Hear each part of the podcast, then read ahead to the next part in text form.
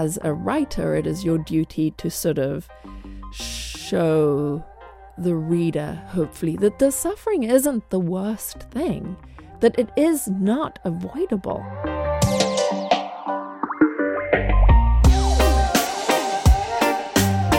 You're listening to WERA 96.7 in Arlington, Virginia, and streaming on WERA.FM.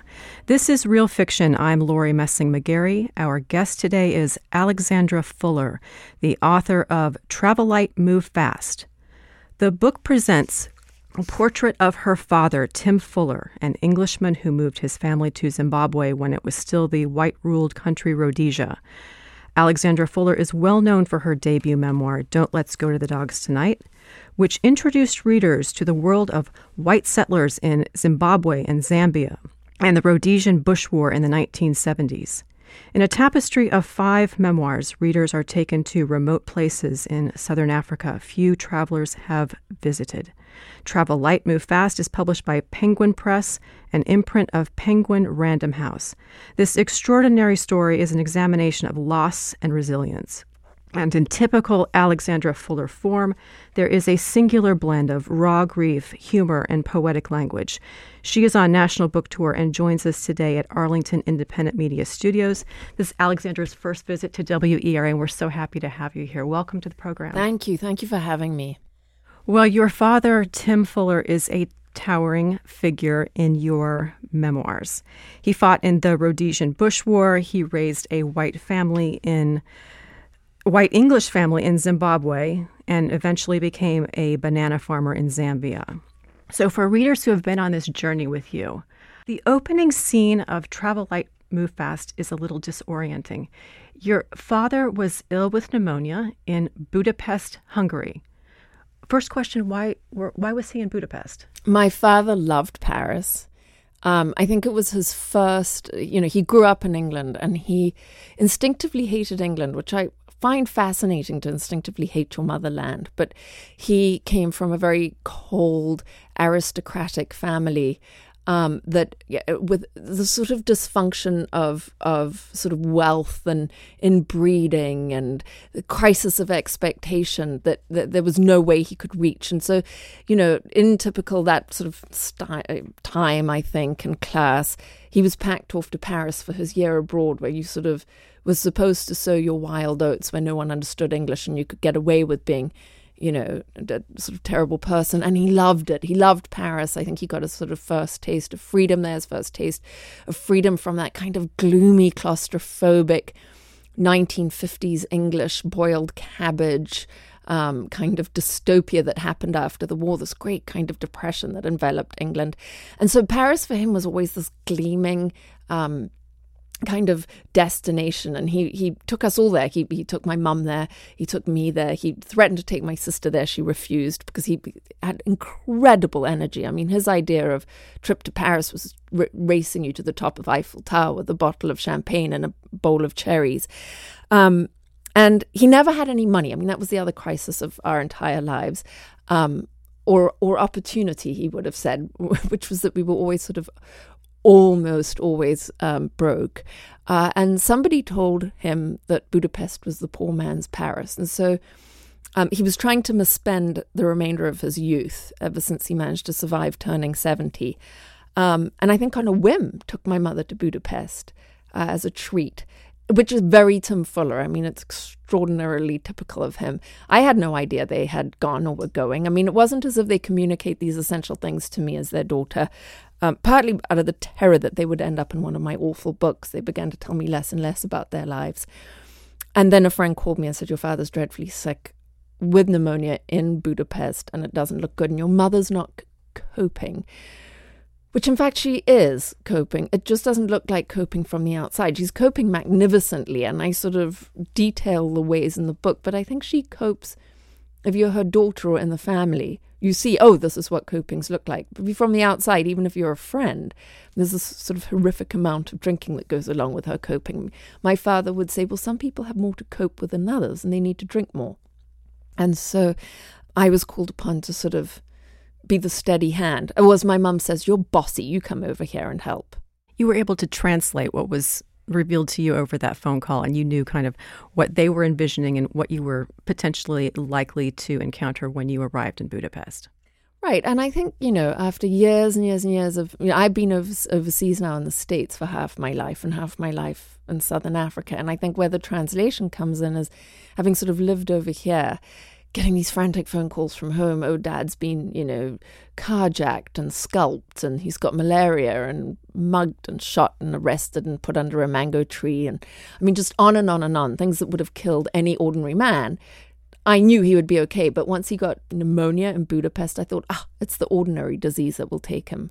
And so I found him in a crumbling communist era ICU in the middle of Budapest. Or as my mother kept saying, you never went anywhere near Buda, it was just pest. And you know, in the in the middle of a heat wave, in the middle of the refugee crisis, the, the Syrians and Afghanis coming through in 2015, that hot, awful summer of 2015, that I think was the precursor to everything we're in now. Well, I'm glad you mentioned that. The, the refugee crisis was at its peak when you arrived in Budapest, and it's painted vividly in the opening of the book. And you're no stranger to the plight of displaced people, but this had to feel a bit surreal when you were making that daily commute from the hotel to the hospital and seeing these kind of waves of despair and grief and displacement. What it doesn't feel surreal. Did it feel like that when you were walking through it, or was it a little bit removed? No, it felt incredibly familiar. I've spent my whole life in the privilege of a white skin, you know, which gives you a passport that very few people acknowledge or admit that if you have a white skin, that is a passport to privilege protection. Um, and so my whole life, I've lived through watching other people be displaced, watching, you know, for example, I mean, really one of my earliest memories, and I write about this in Don't Let's Go to the Dogs Tonight, is watching displaced people desperate um, for their land who have been refugees in Mozambique across the border from our farm, returning from Mozambique to their homeland after the war and settling on our farm, on what we considered our farm and what they considered their land, with full expectation that this is the land that they had fought for, that they had been in refuge, waiting and dreaming for, and my mother attacking them on horseback and and noticing that discrepancy. One thing that stayed with me after reading it is that your father seemed to have a little bit of a revised perspective on his white settler status. And there's this really funny moment in the book. You're describing the television set in your parents' home. It's under a dog hair covered blanket. It's not used much. It's an old set. And he had this to say. He said, I didn't realize what an effort it is to stay ignorant. You can't look anywhere without accidentally seeing the news.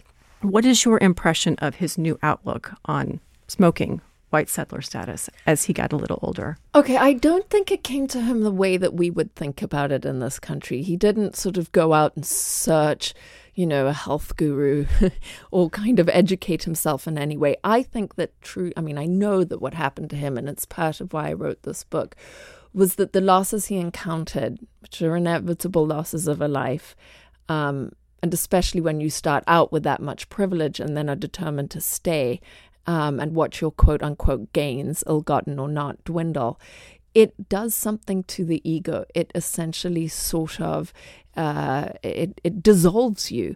I mean, you come out, and he did, come out to Kenya with this entitlement that I think was very British that, look, we own three quarters of the globe. We can sort of behave how we want. And staying there taught him that wasn't true.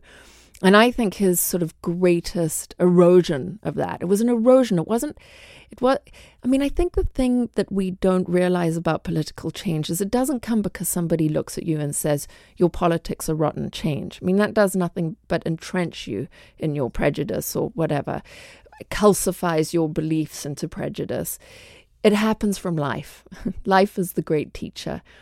He had lost three children. He had lost farm after farm after farm because of, you know, either politics or and the the great gift he had was he never blamed anyone but himself. He never he never became bitter. That was his absolutely one, you know, foundational belief of himself was that bitterness was the thing that you avoided at all costs. And to avoid bitterness means you have to erode erode your own ego. I mean, otherwise you just there is nowhere to go but bitterness.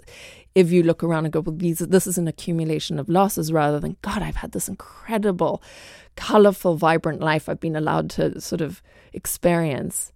To go on bended knee to a headman as a white man erodes that whiteness, you know, the white privilege immediately.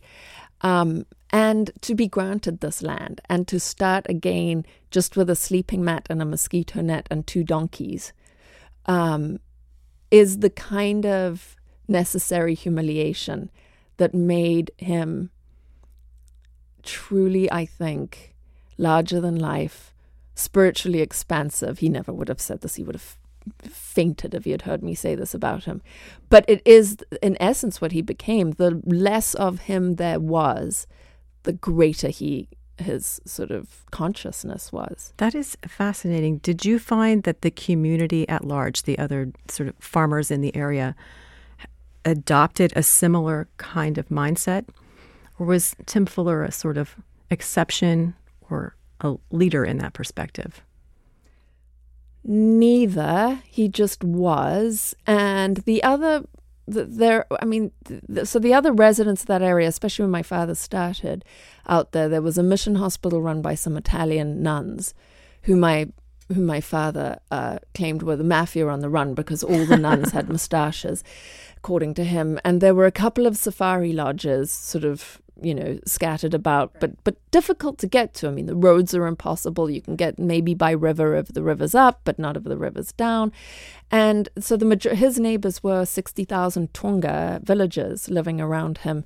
And so they were an example to him not the other way around and that, I believe, is what expanded him. I mean, I think white supremacy, if nothing else, is an amputation. I mean, what one has to do, the sort of neurosis and uh, fear that you have to keep cultivating in yourself in order to be a white supremacist. I mean, even you yourself know that you've put yourself up on this pedestal, and with one swipe of a blow, you're going to be taken down at the knees.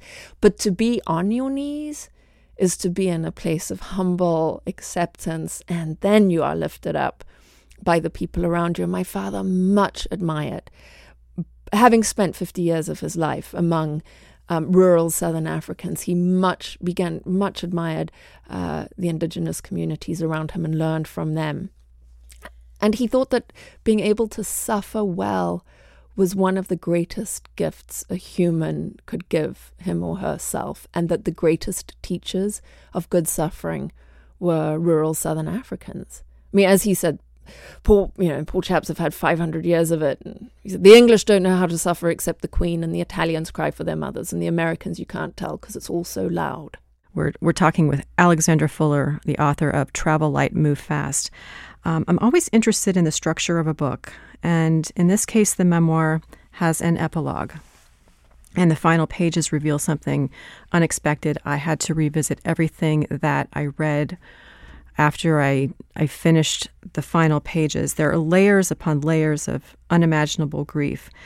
Um, can you share what happens? And ultimately, how did you decide to order this book? Was that your decision, an editorial decision, there's a timeline of events, but can you share with us a little bit about that? So I was about a third of the way through writing the book. Um, you know, writing is all I do, and I've been really lucky that all I've had to do is write books. I don't, you know, have another sort of job. That's it, which is, I think, incredibly fortunate in this day and age.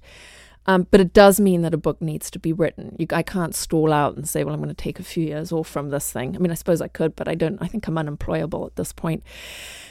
A third of the way through this book, my son, my 21 year old son, uh, 400 days ago today, actually, uh, died unexpectedly in his sleep of a seizure.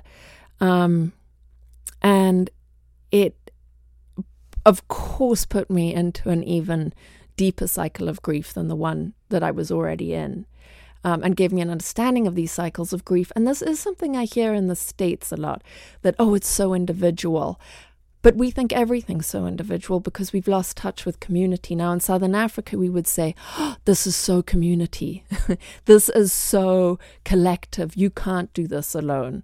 And my closest friend, um, from Zambia reminded me of the ceremony of Mzimu, which is that when someone dies, especially a child, and I've remembered this my whole life. You'll be going about your day, and suddenly you'll hear the pierce of a woman ululating, just this cry.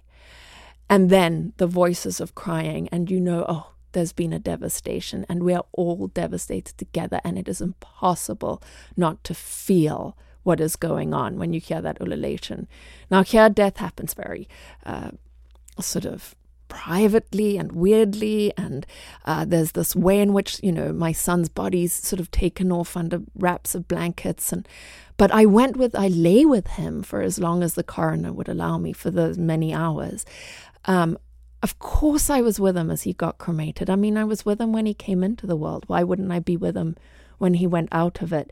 And then after that, as thank God for my Southern African upbringing, my indigenous and, and all the contact I've had with indigenous people, I understood that my work was allowed to allow him to become an ancestor, which meant that I had to move through my I mean one has to move through one's grief. And you can't do that alone. And this idea that it's so individual, it's a lie. That's why there's stages of grief that are very you know, that are very recognizable. It doesn't mean that you go through the stages of grief neatly. Um, and that's, I think, where people go, it's so individual because it doesn't follow some sort of formula. But the truth is, as an indigenous community, they give you a formula because you are so at a loss. To lose your father is to lose your history, to lose your son is to lose your future. In indigenous communities, people know this. That is perhaps one of the greatest lessons in this book. We don't have a great vocabulary for grief and loss. There's an awkwardness that occurs when someone, even a close friend, loses somebody. We just don't really have a process, a formula, as you say. No, and I think in that, I mean, certainly in the Jewish community, I have uh, there seems to be a lot more structure around it. But I'm, you know, in the Episcopalian community, you just dropped on your head. There aren't even prayers for you as you go through, you know, your year of grief, or this is what you can expect. People just sort of expect, oh, time will heal everything, but that isn't true because I've witnessed what's happened to ungrieved grief. And I think that if you look around, we're a country in ungrieved grief, that I think it is your civic, your, it's your duty as a civilian of the world to do your grief properly so that you aren't stuck in denial. And I think what we see in this country, stuck in anger. Well, getting back to your South, uh, your Southern African roots, let's talk about the concept of routine in navigating loss because this struck me as really um, important. I mean, in Zambia, farm life kind of forbids introspection. There are, as you have written, snakes and bees and monkeys and a kind of harsh exoticism that just prevents exuberant exoticism. Exuberant exoticism that consumed your mother's days. And then a world away is her daughter in Wyoming writing another awful book about the things the family doesn't want to share with the world. So we have polar opposites. Nicola Fuller needs the daily ritual of running a farm, and you are an artist who needs the daily rigors of writing, and these are running across currents in your family to some degree. I think it's mostly, I mean, my mother's such a, a, writer, my sister's an artist, my father's a farmer. It's not that different. I think it was really what I was writing that I had done this thing to expose mostly the racism. I mean, they could really care less how much everyone knows they drink and sort of carry on in that particular way. But I think this is the great secret amongst white settlers is that the racism is something that you know of course you know that you're ashamed about um, and that i think requires silence and a great deal of introspection to repair to acknowledge not just to fob off and say well i'm not a racist now. I mean one needs to look at sort of how you were raised that that initial insult. So she's not objecting to your routine of writing. She's objecting to the content of what may, may come forth. Okay, that's an important distinction. Well, what I also remember from reading all of your books is that a change in scenery is um, key to kind of moving past a tragedy. And even today, you you move into the mountains. You have taken your, I think you still live in a yurt, if I'm not mistaken, in Wyoming. And you talk about and I've heard you talk about the process of going into nature, the water, the mountains. Is this what is helping you move through your stages of grief? As I ran toward my son's body, I already knew I was lucky that he hadn't died incarcerated. He hadn't been, you know, a victim of police brutality. He hadn't been died. He hadn't died of a drug overdose or, or, or of disconnection. He died loved and fully in his bed. And I also knew I had the tools to survive this. I mean, in that very moment, no. That very moment, you want to follow him, of course. But my father had taught me if you can get beneath an open sky, particularly at night, that you're never alone. The moon will befriend you, the stars, the universe. You are a part of it. You're not separate. And I think this is the great mistake that we make when we even have these conversations in the US, the US that you are alone, that this is very individual, instead of saying, but you're never alone you're under the universe. How much less alone could you be? Um, and so instinctively, I dragged, I have an old sheep wagon that I write in that's got a little wood stove in it and a bed and a table that I can write on. And I dragged this thing up into the Wind River Mountains because I you're not going to sleep for the first few months after your son's died. I mean, you stay awake waiting for him to come home. Um, and the loneliness is beyond existential.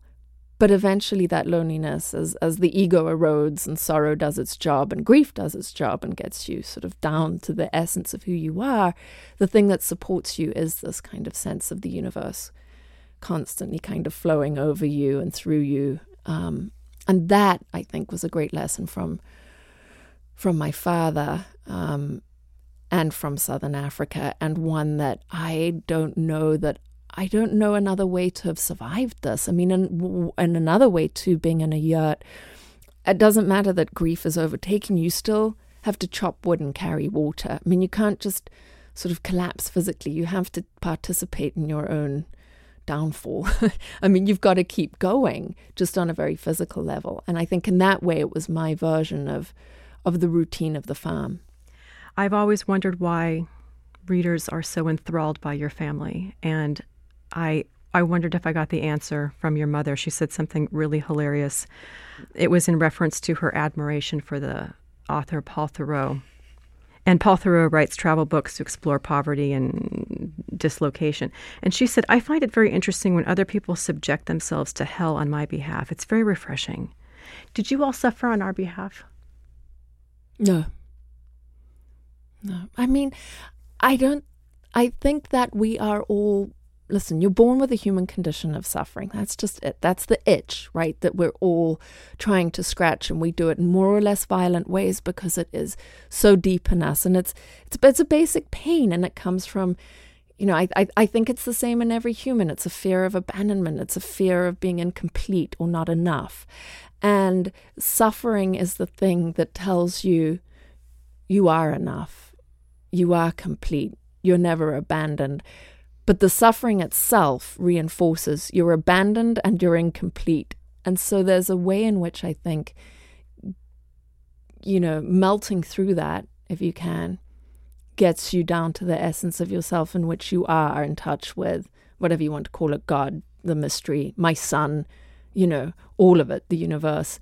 And I think that as a writer, it is your duty to sort of show the reader, hopefully, that the suffering isn't the worst thing, that it is not avoidable. I mean, you're suffering. We're quite allergic to it here in this culture. That doesn't mean you're not suffering. Then you're suffering from allergies.